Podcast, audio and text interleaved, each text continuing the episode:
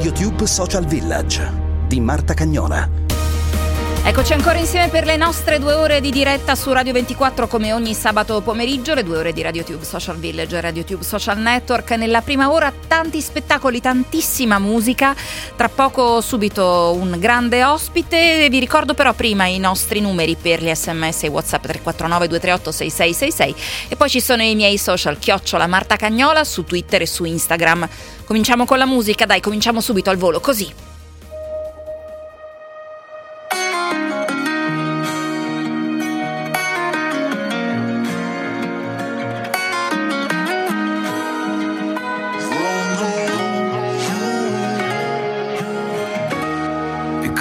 Cose che succedono. Sto pensando a te ed esce il tuo nome sul telefono. Ho cinque sensi che lo chiedono. Se non sei con me non funzionano come devono. Hai gli occhi neri. Quando sono tristi piove giorni interi. Voleremo da fermi per stare meglio. Toccami le mani che mi sveglio Come quel film mai finito in albergo. Io con te gioco allo scoperto, se un giorno dimenticherai, solo che poi mi riconoscerai. Mm. Avvicinati, facciamo una foto, esci bene anche se non metto a fuoco, non scappare che mi perdo da solo, ma puoi darmi lezioni di volo, accompagnami Premio della critica per i giovani a Sanremo con la sua lezione di volo. Ora esce con l'album che si chiama Sono io. Benvenuto a RadioTube, a Rongo New. Ciao Marco, come stai? Bene, no, super bello. Avrei preferito durasse un po' di più la giostra, però devo dire che, che c'è tanto, tanto da fare. Che so bello cotto, abbastanza esausto. Però allo stesso tempo sono molto contento che, che, insomma, che si sta lavorando in questo periodo. Quindi super alla grande. Cioè, un'ottima coda, ecco, sta uscendo fuori da- dalla giostra. Beh, intanto il premio della critica forse è il più adatto al tuo percorso come cantautore. Io puntavo proprio a quello, essere sincero, nel senso, ok, vince Sanremo, è importante e tutto, però lì c'è un voto popolare, diciamo, tra virgolette. Me interessava un premio con dei voti dati da esperti del settore, da, da giornalisti, da critici e quindi sono molto contento sia arrivato quello, ecco, perché secondo me fa, mm, come dire, fa molto più curriculum, diciamo, tra virgolette. Devo dire che è un premio che, che porto proprio nel cuore, ecco, ci puntavo tanto a quello. Album, dai, mi racconti tutto del disco? Sono io è autobiografica? Sì, sì, totale- tutto il disco autobiografico. Dunque, sono io scelto come biglietto da visita dell'album significa che ti presenti spiegando esattamente chi sei. Eh, no- non si scherza più. Non si scherza più. tipo- Non possiamo più essere wrong on you, cioè non possiamo più Esatto. sbagliarci su di te. Esatto, no, e quindi sì, nel senso che è un disco sincero, quindi non c'erano montature, non c'è mettersi su un piedistallo, anzi, questo disco per me rappresenta proprio scendere dal piedistallo e, e mettermi a livello di tutti, cioè come è giusto che sia, cioè prima di essere un cantante sono una persona e quindi l'ho deciso di, di raccontarmi cantando, che è la cosa che mm, perlomeno penso mi riesca meglio. Un po' goffo, un po' come? Ma un po' tu, cioè, tipo in nada si capisce tutta la mia imbranataggine con le ragazze. Sono io esce fuori il fatto che alle feste me ne stavo sempre in disparte o ero un po' sociale, un po' mi vergognavo e tutto. In l'ultimo giorno d'inverno spero, che ne so, in una relazione che si metta a posto. Sono tutte cose reali che vivevo mentre, mentre scrive- mentre scrivevo e quindi eh, in certi punti mi fa molto ridere. Ascoltare nonno Bruno, ho buttato proprio un pezzo di cuore dentro il disco, e, insomma, per farlo ascoltare a tutti, per raccontare a tutti chi, chi fosse mio nonno e quanto ci sono stato bene insieme. Quindi c'è, c'è, tutto, è un disco secondo me completo, c'è un bel concept e eh, insomma poi a questo disco si unirà tra un po' un'altra canzone eh, che va a prendere il lato che mancava secondo me di Sono Io che è, che è dell'importanza di riuscire a star bene da soli con se stessi. Ecco. Marco, c'è anche Roma nel tuo disco? C'era stata Milano un tempo, ora c'è Roma. Eh, perché l'ho scritto No, quando ho scritto Milano parla piano, poi dopo è scoppiata la pandemia, mi hanno preso troppo sul serio quando gli ho detto parla piano, cioè nel senso, proprio dalla Lombardia è partito tutto, voglio dire. Quindi, eh, no, sì, a quanto ho scoperto che mi geolocalizzo, perché Milano parla piano l'ho scritto a Milano, questo qua l'ho scritto a Roma, quindi a quanto pare il prossimo, che ne so, a Dublino e parlerò solo dell'Irlanda, non, non ho idea.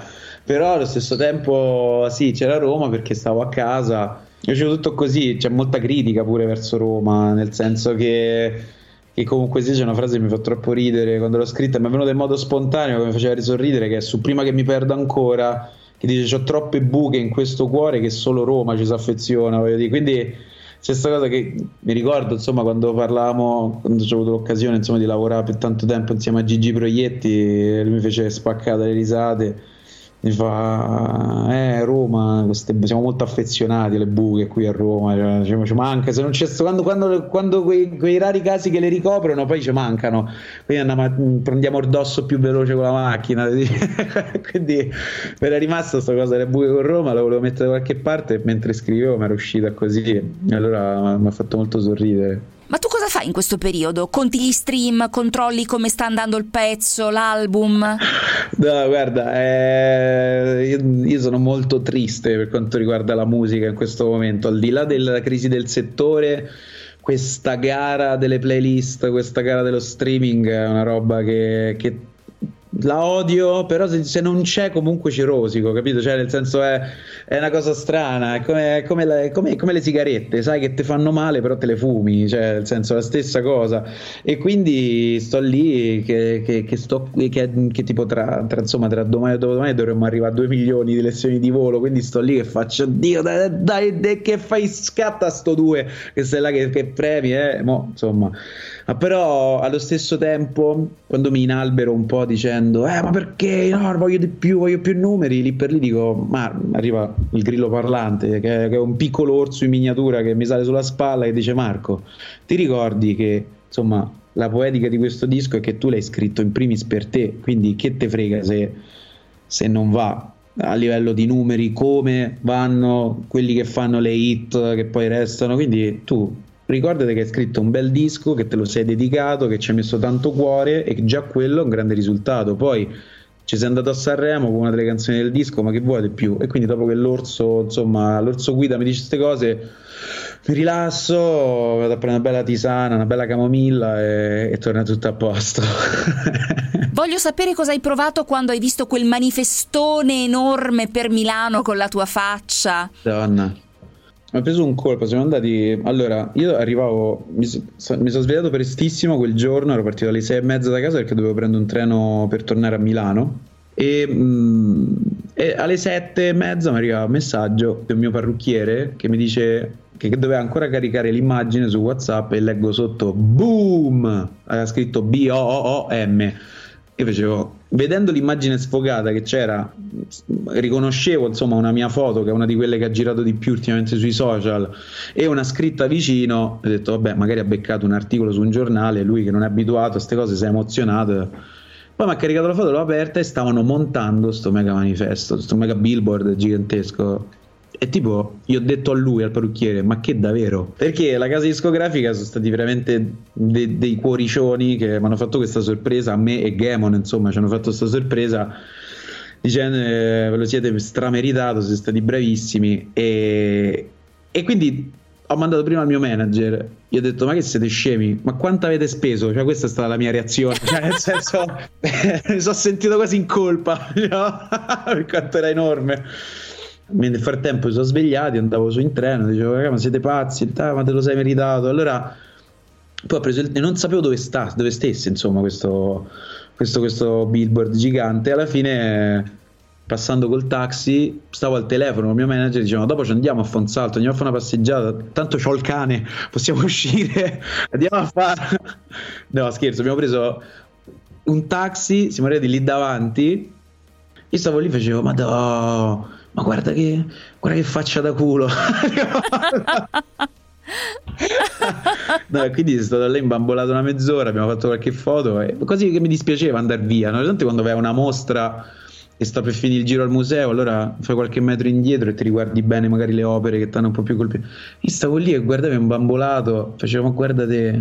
E non riuscivo a... c'era un senso di gratitudine, comunque sia di stupore, insomma, gigantesco. Perché poi stavo lì, stavo lì imbambolato e guardavo, no? la gente che passava, guardava, guardava, ma che sta a guardare questo? Quindi guardava il cartone. E non facevi solo io. No, no, no, c'era io. scritto, sono io, cioè, cioè figurati. Ah, certo. e quindi c'era questa gente che alzava gli occhi, poi mi guardava, mi fa, ah, ma tu sei quello di Sanremo, perché mo c'è pure questa cosa. Quello Sanremo.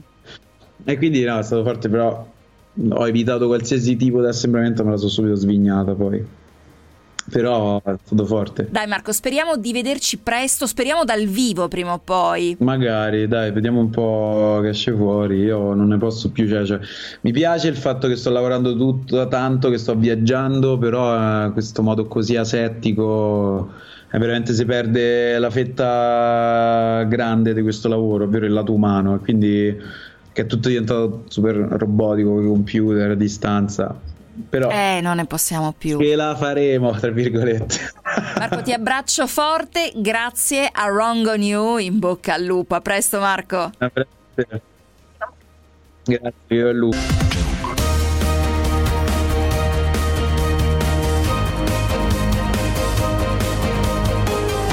Radio Tube Social Village Adesso vi devo confessare una mia debolezza, c'è un programma nuovo che mi fa morire dal ridere. Eccolo qua.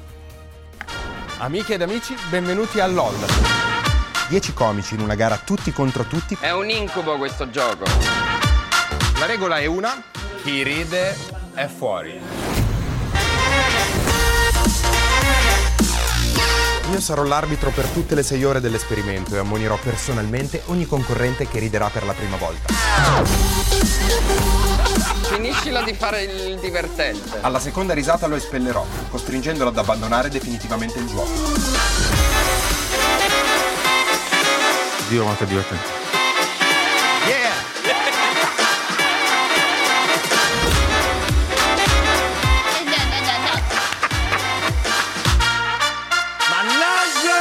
Mi ha fatto ridere dentro. Eh, Fede! Clamoroso.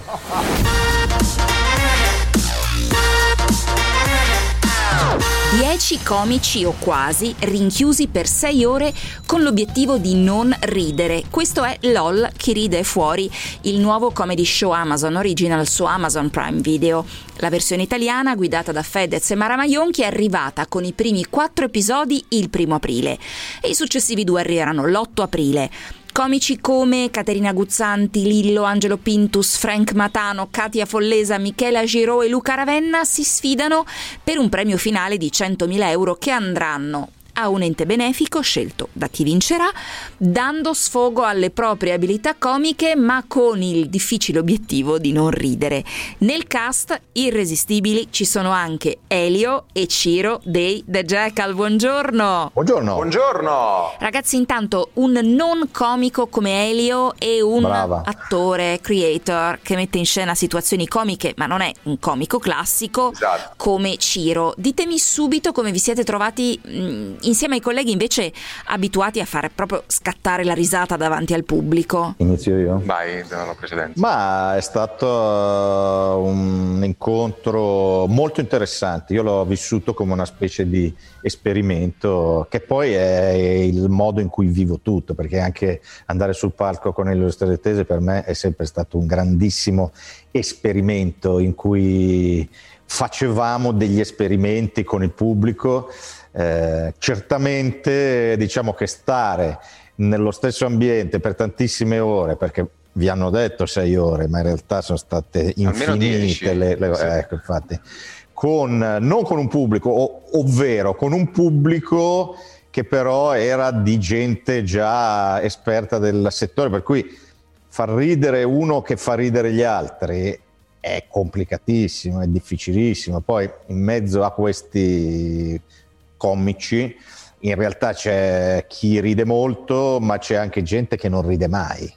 Per cui è impossibile. Diventa Veramente, sì, sì, sì. diventa alla fine effettivamente un grandissimo esperimento e in questo senso mh, è stato veramente molto interessante e per me indimenticabile. Io mi accodo alle parole di, di Elio perché anche noi come The Jackal eh, ci siamo molto dati alla, alla sperimentazione della comicità che non è una comicità di, di battuta ma più una comicità di, di situazione. Eh, non a caso io prima sostenevo non mi sento eh, proprio un comico ma più, più un interprete. L'esperienza è stata un'esperienza incredibile perché eh, giocava tantissimo sulla psicologia, Mm, già il solo fatto di eh, dire ok devi entrare in una casa eh, devi cercare di far ridere senza ridere, eh, ti, ti sballa tutto il meccanismo psichico che hai al- all'interno. È come se io ti dicessi: Ok, non pensare da questo momento ad un elefante rosa che vola. La prima cosa che pensi è un elefante rosa che vola. Ed era difficilissimo. Poi mh, vivere quel- quella casa con. eh, tutti loro che ogni tanto tiravano fuori delle cose mh, improvvise, eh, incredibili, eh, a cui tu pensavi di, di poter resistere eh, e invece morivi dentro, perché letteralmente morivi dentro, è stato veramente bellissimo, cioè un'esperienza meravigliosa. E aggiungo che, tutto- che- che a tutto questo si aggiunge la consapevolezza di essere osservato da 800 telecamere. Sì, però quello poi te ne sempre. dimentichi, Sì, sì. però ogni tanto io, no, scusa, io Cioè, invece c'avevo in mente sempre pensavo. che qualunque cosa c'era uno che mi stava osservando, era, era un incubo un po'. eh, adesso. Allora, io voglio credere a tutto, voglio credere che voi davvero non sapeste chi altro doveva entrare in quello studio insieme a voi. No, no, invece è vero. Vero, vero. Noi non sapevamo nulla, io sapevo solo che con me c'era Fru perché siamo partiti insieme, eh, però non, non sapevo chi, noi non sapevamo chi c'era, chi sarebbe entrato da- dalla porta e quando è, entrata- quando è entrato Elio ho detto ok, il gioco finirà subito per me personalmente. No, no, no, un altro aspetto interessante, eh, devo dire che è quello dell'organizzazione, cioè fin dal primo istante eh, mi è stato chiaro che questa era una cosa organizzata con un'attenzione per il particolare incredibile, che è quello che, che piace a me. Io sono sempre stato un appassionato del dettaglio. La comicità spesso ha dei meccanismi, cioè il cabarettista ad esempio ha meccanismi molto rodati. Qualcuno dei vostri compagni lo conoscevate già, altri no. Vi ha fatto più ridere chi conoscevate o chi incontravate per la prima volta? Ah, Personalmente ti dico un po' tutti e due, nel senso quando ho visto che eh, entravano dalla porta Elio e Pintus ho detto ok io lì veramente mh, du- duro poco. Poi eh, devo dire la verità, non conoscevo, conoscevo poco Luca Ravenna e quando eh, abbiamo cominciato a vivere il- la situazione, la, la casa e, e abbiamo poi visto il suo monologo, eh, è stato per me una, una sorpresa perché mh, lo conoscevo poco, quindi le, le battute che faceva mi facevano veramente molto molto ridere. Eh, credo sia stato un mix personalmente, un mix eh, tra persone che conoscevo e persone che conoscevo poco ma che comunque hanno rischiato veramente di farmi ridere. Io sono sempre stato un appassionato dell'improvvisazione, l'ho anche app- applicata anche fino a limiti estremi, eh, mai, mai- mai esplorati prima, credo, dal- dall'essere umano. E, e in questo ambiente, dop- diciamo, dopo la prima mezz'ora, si è, si è, diciamo, si è visto in modo chiaro che, eh, che l'improvvisazione eh, era diciamo, quello che con- contava. Per cui mi ha sempre fatto ridere chi è- quelli che sono stati bravi a improvvisare. Non so, per fare degli esempi pratici, si vede in modo chiaro che Totò è uno che improvvisa su una traccia, no? e infatti inventa delle cose che non possono essere scritte. Eh, e all'interno di questa stanza, dopo un po', si è iniziato a improvvisare e lì è stato chiaro che praticamente tutti erano dei grandi improvvisatori. D'altra parte, chi vuol fare il eh, comico non può non essere bravo a inventare, all'impronta. Eh, il fatto di non essere in uno studio per una produzione televisiva classica, ma per una piattaforma, quindi per una fruizione che può essere uguale ma anche molto diversa. Eh, avete percepito la differenza o no? Beh, non so se, pro- se non era proprio, cioè io l'ho vissuto, allora, io l'ho vissuto come una specie di gabbia, sai quando si prendono quegli animali esotici e bisogna fargli la gabbietta apposta con l'ambiente no, dove lui vive, con l'alberello, con, la, con la, sì. il rifugio dove lui può andare. Ecco, io l'ho vissuto come, come, una specie di gabbia che era stata... Eh, impostata per 10 comici, gabbia per 10 comici, dove 10 comici possono vivere per tante ore. Sì, sono d'accordo, avevamo tutti i comfort del, del, caso, quindi un frigorifero con del cibo, con dell'acqua, potevamo fare tutto quello che volevamo. Ma c'era anche il piccolo palco eh, sì, dove uno si può esibire, esatto. per quello penso alla gabbia. Era un piccolo, un piccolo mondo, sì. Allora, io personalmente rido per la comicità più basica, cioè per dire quando si dice cacca io rido, cioè la comicità delle scuole medie. Risponde una porta aperta. Però ci sono anche costruzioni più complesse, cioè ci sono mille sfumature e le avete toccate tutte. Eh sì, perché quando poi a un certo punto, ecco, ti, tra virgolette, spari anche un po' le cartucce, come diceva prima Elio, eh, devi trovare il modo di, di, di, sperimentare nella situazione in cui ti trovi, quindi eh, diventava tutto una, un gioco di creatività ed era quella la cosa bella, poter interagire con ehm, eh, personaggi del, dello spessore di, di, di, Elio, di Lillo, di, di, Pintus e cercare di trovare, eh, di, di tirar fuori una risata dalla, da quella specifica situazione che non avevi mai provato prima, mai concordato, era tutto completamente spontaneo, a servizio della risata per noi, perché giustamente era una cosa che doveva far ridere prima noi per poi far ridere gli altri. Ovviamente noi dovevamo cercare di nascondere quanto più possibile la risata. Ciro, poi volevo sapere come sta la nonna. La nonna sta bene, fischia perché c'ha questa mm, cosa che lei non ha i denti, allora quindi ogni, ogni S le esce un po' col, col fischio.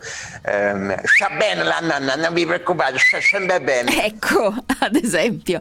Ultima domanda che vi faccio, spesso è venuta fuori questa cosa del generazioni diverse di comici a confronto durante la trasmissione, ma c'è davvero una differenza? Io penso sinceramente di no, quello che eh, ci ha eh, quello che è diverso eh, nel nostro caso è stato solo ed esclusivamente il mezzo, perché tu devi sempre pensare che eh, comici come Elio, come eh, Angelo Pintus, come Lillo sono stati un po' inconsciamente la nostra scuola, noi siamo cresciuti con loro, quindi eh, è normale prendere eh, delle sensazioni, eh, anche un certo tipo di comicità basata anche molto sull'assurdo. The Jackal è eh, una, una, la società per cui lavoro, eh, è eh, una... Um, società di videoproduzione che basa le sue storie sul, su, sull'assurdo e quindi trattare tanti argomenti per iperbole ed è una cosa che, che, che, che per anni ha contraddistinto la, la comicità di Elio.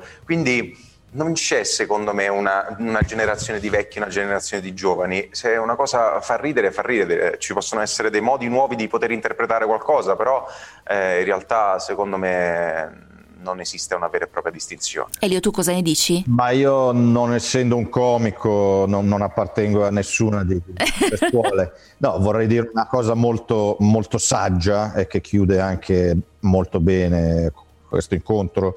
Io penso che il comico non abbia età. Eh, infatti noi ancora oggi ci facciamo eh, delle ri- risate grassissime guardando i film di Stanley e Olio, che eh, sono film ormai di quasi cento anni fa.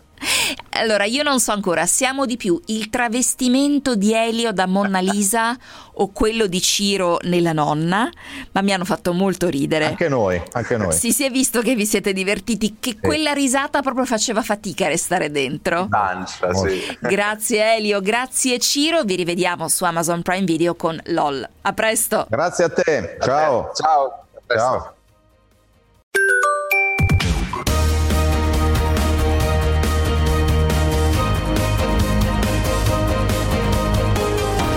RadioTube Social Village. E rieccoci ancora insieme in diretta con il nostro RadioTube Social Village con un'altra grande ospite musicale. Non è mai tardi. Non è mai detto che tutto sia fermo e immobile. Già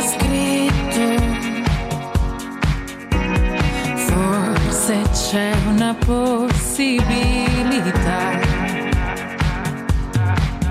che desideri e puoi scegliere, ti fa muovere senza spingere e ti piace, e ti piace, e ti piace, sì, ti piace così e ti piace come. È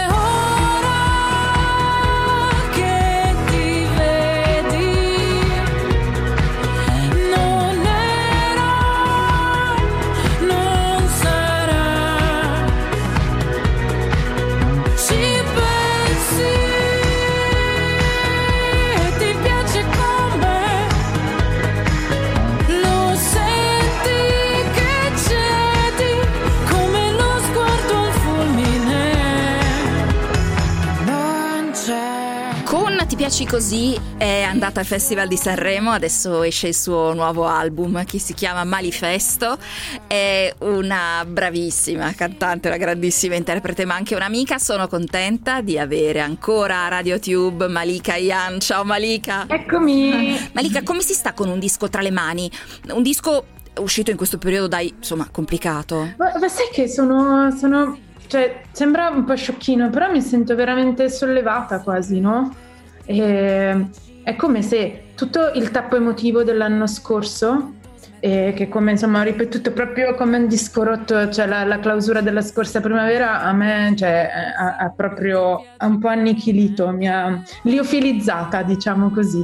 E quindi ehm, è come se eh, l'atto di realizzarlo sia stato lo stappo, no? quindi l'idratazione. E adesso eh, mi, mi sento di essermi sia tolta una cosa, cioè un grosso peso, se vogliamo, ma non peso nel senso brutto, no? di essermi tolta proprio una cosa di dosso e soprattutto di essere riuscita a dare quello che temevo di non, di non, di non- a parte anche di non essere più in grado di fare a un certo punto, no? quindi un grande disco emotivo che quindi parla al posto mio, dice qualcosa sostanzialmente con la, cosa che, che insomma ho sempre pensato fosse il mio modo di comunicare mi fa sentire veramente bene, anche se non potrò suonarlo dal vivo, insomma non importa, so che tante persone che lo stanno ascoltando eh, stanno sentendo me, stanno ritrovando un po' di sé, che è quello che la, la- la musica deve fare e, e quindi mi fa sentire di essere molto più connessa con il mondo. È paradossale, però mi sento proprio così. Non ci sono riferimenti ovviamente chiari a quello che sta succedendo, anche se a un certo punto parli di catastrofe. Eh, comunque, però, è tutto trasfigurato, giustamente trasfigurato nella poesia. Forse l'immaginazione è un po', insieme alla musica, una ricetta per fare un passo avanti rispetto a questa realtà così difficile. Assolutamente sì, Eh, infatti ehm, anche la catastrofe di, di- di Peccato Originale è più un... eh, cioè un- non è mai un riferimento al presente che viviamo, ma alla possibilità che questo presente, che ci lascia anche un pochino più di tempo per sognare occhi aperti, per andare a riprendere in mano quella che è stata la nostra vita, è, se vogliamo più, un'analisi, ehm, cioè un guardare le cose che sono state per quello che sono state, senza, eh, senza orpelli, senza, senza anche vergognarsi no? di, di essere stati dei potenziali disastri eh, per gli altri, no? che siamo sempre abituati a essere, cioè a perdonarci un po' a volte, no? e quindi la rilettura eh, di, di- di tutto quello che è stato, eh, almeno io in quest'ultimo anno ho imparato a farla con molta più clemenza, sia verso me, perché invece sono una di quelle che si autobastona, che verso proprio i fatti stessi, che non potevano andare diversamente. E, e quindi ecco, un po' sono grata a un presente così dilatato che, che- che mi dà modo di analizzare senza troppa fretta e, e quindi mi, mi permette di non essere grossolana nei- nelle mie valutazioni. Facciamo danni, ma almeno facciamo. Mi sembra che in tanti pezzi ci sia questa sensazione del comunque buttiamoci. Sì, sì, sì, perché l'alternativa è stare fermi a guardare e, e, e non solo in un'era di pandemia, no? Aspettare l'occasione, aspettare la cosa giusta e intanto la vita passa, ti svegli un giorno e ti succede una tragedia che è veramente una tragedia, una mancanza, una delusione. E, e, intanto la tua vita è passata, cioè io non, non so se ho voglia di, di, di, di non essere artefice no, di quello che succede, chiaramente con un po' di responsabilità, perché poi quando non hai 17 anni, anzi stiamo lì a, a insegnare ai ragazzi che devono essere un po' responsabili, però eh, appunto lo stare ad aspettare, a contemplare mentre il vuoto più che a contemplare, a guardare il vuoto come, come le mucche, i treni, non è, non è, una soluzione per niente. Hai detto ragazzi, quanti anni ha tua figlia adesso? E ne fa 16 ad agosto. Accidenti, ma cosa ha detto tua figlia del tuo Sanremo? Ah guarda, no, è stata super carina, a parte che eh, no, mi ha fatto morire. Beh, allora, mamma, i maneskin erano quelli vestiti meglio. Beh, a parte te, ovviamente, che se no ti offendi. no, carina, lei quando è, è stato sabato sera era più preoccupata che io fossi delusa che eh, no, cioè, quindi ha, cioè, ha, un'empatia e io sono contenta di averle insegnato, cioè di essere riuscita a cioè, insegnarle un tubo a coltivare, aiutarla a coltivare questo modo di percepire le cose, per cui eh, è stata molto attenta e, e, l'ho apprezzato tanto, cioè si è resa conto di quanta fatica eh, c'è dietro, cioè che questo è il mio lavoro tutto sommato, no? E che quindi c'è tanto di personale nel farlo. Ho letto un sacco di cose su questo disco e in tanti si sono chiesti come mai hai scelto il tuo pezzo di Sanremo, appunto Ti piaci così, e non una delle ballad. Come hai preso queste considerazioni? Ah beh, ma allora, eh, cioè me lo aspettavo tanto che quando ci sono stati i primi ascolti di Sanremo da che abbiamo annunciato questo pezzo come pezzo per il festival, non ti nego che qualche perplessità ce l'aveva anche chi è abituato a lavorare con me eh, perché sa qual è l'impatto sulle persone rispetto alla mia presenza a Sanremo, no? che, quale casella ci si aspetta che io occupi. No?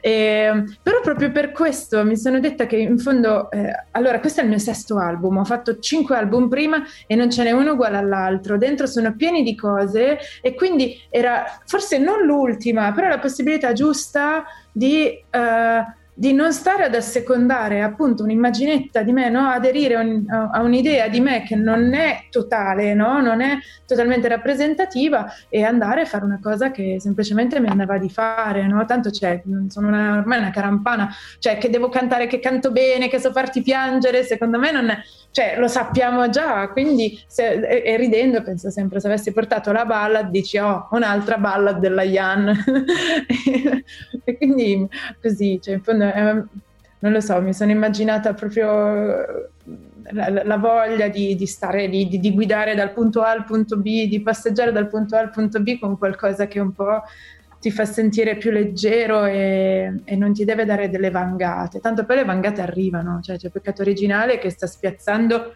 e lo speravo perché è, è una bomba emotiva quel brano eh, ma non pensavo così tanto, quindi siamo, cioè va tutto bene. Ecco. Allora, siccome tu a volte ti definisci una carampana, ecco, la domanda lo so che è complessa, tu sei ancora molto giovane, però diciamo che ti conosciamo da tanti anni, quindi sei cresciuta sotto i riflettori. E in un mondo della musica in cui ormai sembra che se non hai 17 anni quasi non vai più di moda, perché una discografia che spesso non ha tanta direzione, cosa fa? Rincorre gli umori del momento, i ragazzini del momento. Ecco, tu come conservi il tuo equilibrio tra tutti questi scossoni? Beh, allora, a volte soffro molto, nel senso che io ho scoperto eh, con Domino che eh, tutto il lavoro che avevo fatto prima, per quanto fatto di sempre picchi molto alti, per fortuna, no? pur non essendo l'idolo delle folle e tu pur, no? Um, cioè no, non era bastato tutto il lavoro fatto a mettermi in quella posizione no, di garanzia che eh, cioè, sembra ridondante e noioso e anche, cioè, anche, banale, però molto spesso per un uomo è più facile crescere perché anzi c'è una tifoseria che cioè, non so, quasi si tifa di più, no? E ho notato con questo Sanremo che le donne erano una categoria, no? Le donne, una donna, purché sia una donna, il fatto che ci fossero generi diversi, personalità diverse, storie diverse, veniva tenuta meno in analisi. Ecco, ma non, cioè, il femminismo becero che si trasforma in banalità, no. Però cioè, non, non, si può negare che comunque sia c'è sempre un dover dimostrare diverso, no? cioè, c'è, un, c'è, una richiesta molto più alta di, di, di, di risultati. E, e, quindi un po' l'ho patito il momento in cui ho capito che il, la, l'aver lavorato sodo, aver portato dei risultati importanti non, non fosse abbastanza. Quindi eh, mi sono fatto un sacco di domande, eh, non mi sono data tante risposte, mi sono accorta che continuo a scrivere delle canzoni che a volte sono proprio l'antipop, ma che eh, di, di, fatto, cioè se, se cresci ascoltando delle cose è difficile poi cadere nel farne delle altre che sono troppo lontane da te. E, cioè, se la mia cifra è di un certo tipo, allora bisogna andare avanti per quella, che non c'è neanche nulla di cui sentirsi inadeguati. E quindi questo forse ha fatto sì che venisse fuori un disco così immediato, così sincero, in cui me ne sono fregata di dire, cioè non è... insomma, se stai lì a rincorrere gli altri, anche tu non cavi un ragno dal buco perché cioè, cosa ti metti a fare la, la trap o la cosa, non, cioè, non sono credibile, quindi rimani te e fai il giro dall'altra parte, un po' è successo, sono contenta. In manifesto la tua firma c'è in tutti i pezzi tranne uno, firmato solo da Pacifico.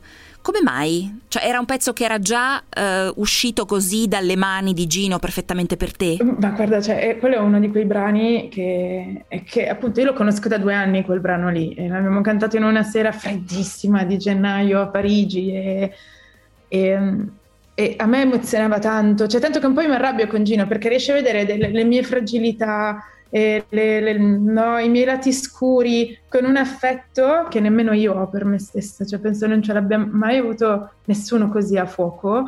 E, e quindi avevo paura che fosse una cosa troppo, troppo, troppo sentimentale. E, e invece, invece no, l'ho cantato ho detto questo deve esserci, deve essere così e e, ecco, e quando una cosa è splendida, nessuno, cioè essere un interprete è solo un grandissimo onore, non è per niente una, no? una, una, riduzione del valore artistico di qualcuno. I prossimi mesi come li vedi Malika? Su cosa ti concentri? Dov'è il tuo pensiero adesso? Ma il mio pensiero adesso è, cioè vorrei tornare al mare, Questa... ma non a fare vita da spiaggia, proprio a guardare il mare, perché cioè sono milanese proprio fino al midollo, però questo bisogno di natura ogni tanto, di riconnettermi con quella cosa mi manca tanto, soprattutto in un periodo di promozione che non, non cioè così strano non, non, l'ho mai, non, l'ho mai, visto. E poi eh, penso che eh, se tutto sarà possibile, eh, visto che qui in Italia cioè, siamo tantissimi, ci sono più cantanti che pubblico a volte, dico sempre, cioè un, è un calendario talmente congestionato che eh, cioè, penso di, di, andare, di migrare, no? di andare all'estero con la mia valigia eh, di, di, non di cartone perché sennò mi si sfonda subito, ma con la mia borsa di pelle rovinata e ripartire dai localini, da, da 100 posti. Dopo questo Sanremo... Ma dove andresti? Ma allora sicuramente a Parigi, senz'altro. Eh, cioè, anche perché Madame Ayan suona da Dio e quindi non c'è niente.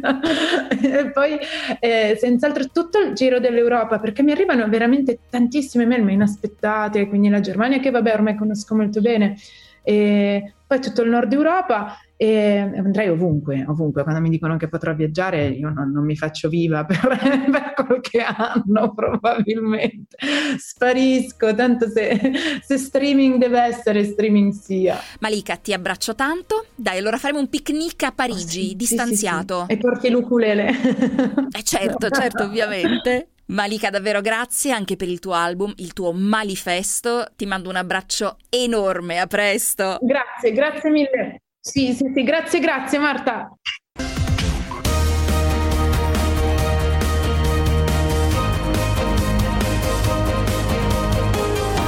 RadioTube Social Village. Abbiamo parlato di tanta musica e anche di televisione, anche se un po' particolare su una piattaforma con LOL su Amazon Prime Video abbiamo incontrato Malika Yan, eh, abbiamo incontrato anche in apertura di trasmissione Wrong on You, il premio della critica al Festival di Sanremo per i giovani. Continuiamo sia con la musica che con la televisione perché ci sono due progetti importantissimi di un artista che amiamo molto, lo introduciamo così.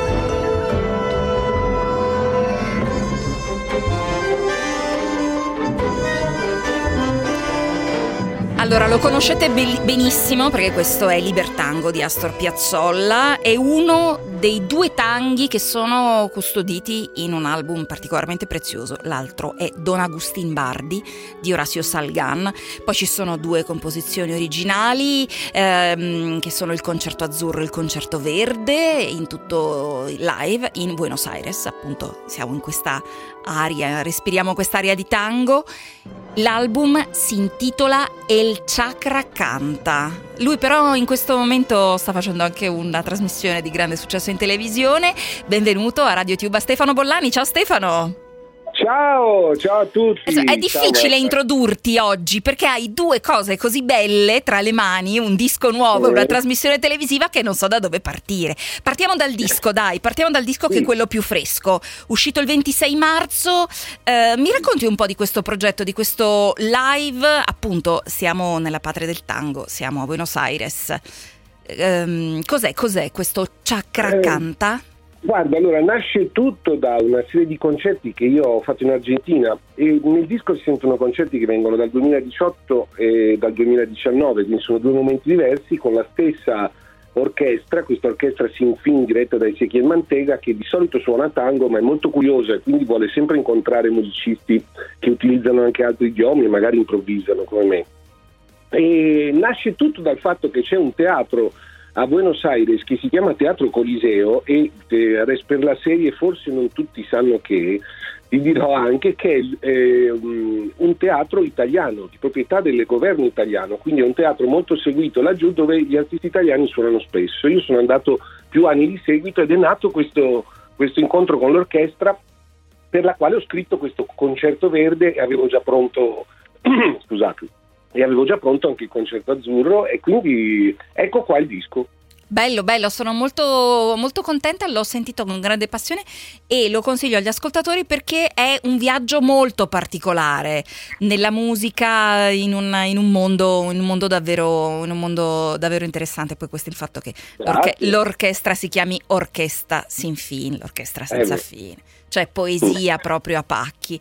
Ehm, hai detto, forse non tutti sanno che. Devo dire che questo forse non tutti sanno che mi piace molto anche come cifra di questa trasmissione televisiva che è Via dei Matti numero 0 che ci sta tenendo compagnia la sera su Rai 3, mm, diciamo attorno all'ora di cena, dipende a che ora cenate, più o meno a quell'ora lì, ecco.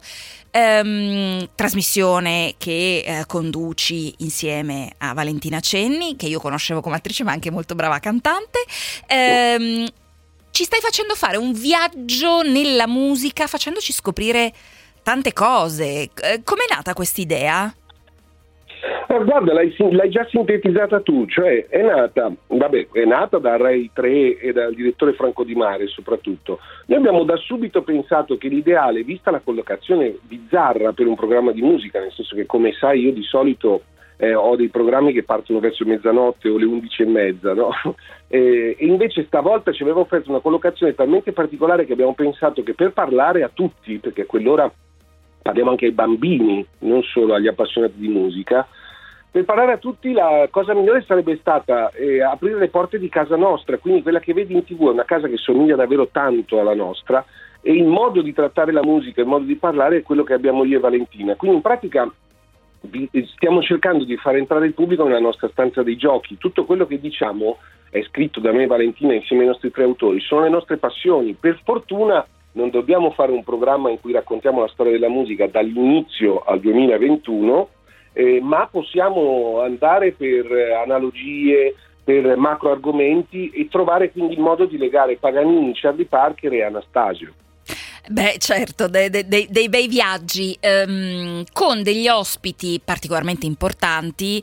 Eh, abbiamo visto ad esempio Francesco De Gregori, al quale facciamo gli auguri di compleanno perché domani ne fa 70 e quindi auguri Ah, perché eh, questa è Ah, non una cifra tonda importante.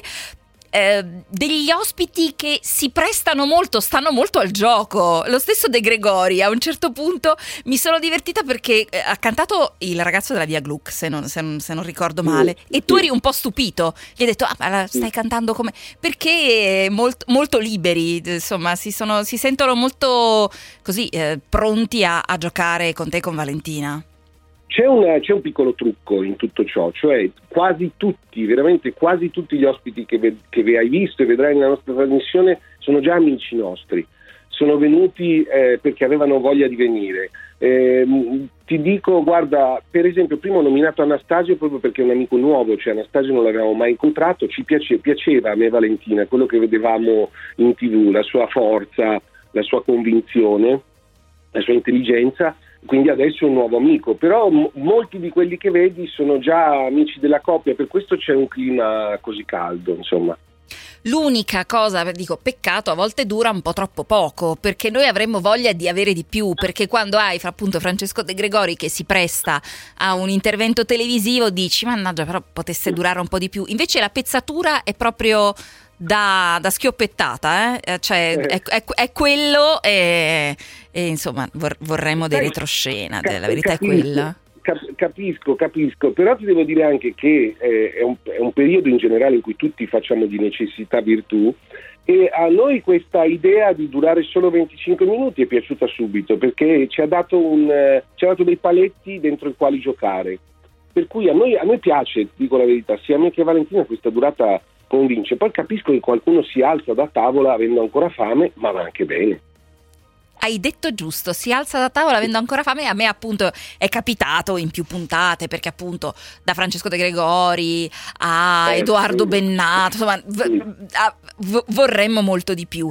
Um, a me piace moltissimo svelare i meccanismi sotto la musica. Uh, ogni tanto così eh, pubblico qualche, qual- qualche serie di podcast del mio podcast Come nasce una canzone perché mi piace molto andare a svelare un po' i me- meccanismi dietro la musica, anche un pochino di teoria musicale, un pochino, se no annoia, ma poi alla fine invece si capisce che è divertente.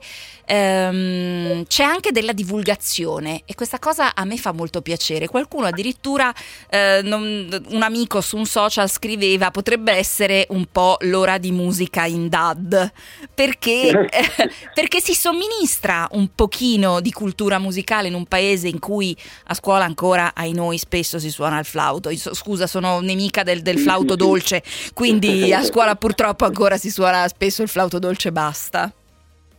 Sai, lo scopo del gioco ehm, era, era, soprattutto ricordare alle persone non tanto la gioia della musica, perché insomma ognuno, ognuno sa quanto è importante la musica nella propria vita, ma ricordare che questa musica può servire per affrontare un sacco di argomenti, perché la musica è linguaggio, è comunicazione, ma è anche rito ma è anche cura, ma è anche medicina vera e propria, ma è anche tu, tutto quello che vuoi, è anche indicativa, è, è un, un, fatto sociale, è un fatto culturale.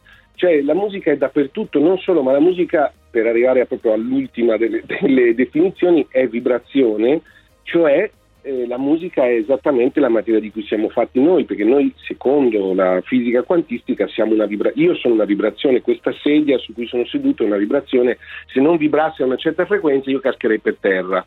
E, la musica è la stessa cosa, per cui in definitiva è, è proprio la sostanza di cui siamo fatti, noi siamo un suono. Eh sì, eh sì, la cosa che a, me, che a, me, fa impazzire è che io adoro la musica, adoro la teoria musicale e non so niente di matematica. E invece, eh. cioè, invece no, c'è anche tanta matematica dentro. Allora, un'espressione che io detesto è mescolare l'alto col basso, perché secondo me non esistono davvero un alto e un basso. Diciamo che tu e Valentina trovate tanti toni diversi, tanti generi diversi, tanti artisti diversi, perché quello che alla fine viene fuori è quello che la musica ci dà, ci riporta, ci riporta un ricordo, un ricordo d'infanzia, un'esperienza. Eh, io ho avuto questa impressione, cosa mi dici Stefano? Sì, certo, questo è un altro argomento, musica e memoria, musica e passato. Oggi, oggi, per fortuna cominciano, ricominciano a utilizzare la musica con i malati di Alzheimer, per esempio, perché la musica ha accesso a una stanza del cervello eh, a cui non abbiamo accesso con le parole. E questo, figurati, eh, questa cosa qua quanti, a quante altre attività la può applicare, tant'è vero che una volta i famosi antichi greci eh, avevano un dio che era sia della musica che della medicina, Apollo, e che poi ha diviso sue, queste due cose fra, presso i figli, diciamo, no? ha dato a un figlio una cosa e a un figlio un'altra. E avevano, gli antichi greci sapevano benissimo, Platone, Socrate, in particolare Pitagora, che la musica era una cura. Pitagora, veramente questo è sempre per la serie, forse non tutti sanno che Pitagora curava le persone e gli diceva tu cos'hai? Hai un problema al fegato? Canta questo.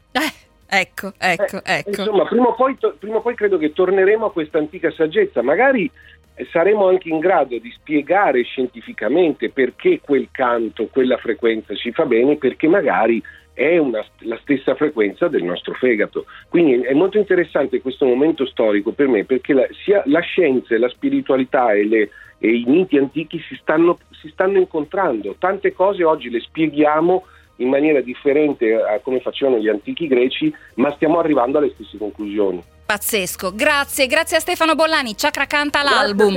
Via dei Matti numero 0 tutte le sere da lunedì al venerdì su Rai 3 alle 20.20. Grazie a presto Stefano, ciao! Ciao, grazie! Noi ci ritroviamo tra poco, giornale radio delle 17, poi saremo ancora insieme.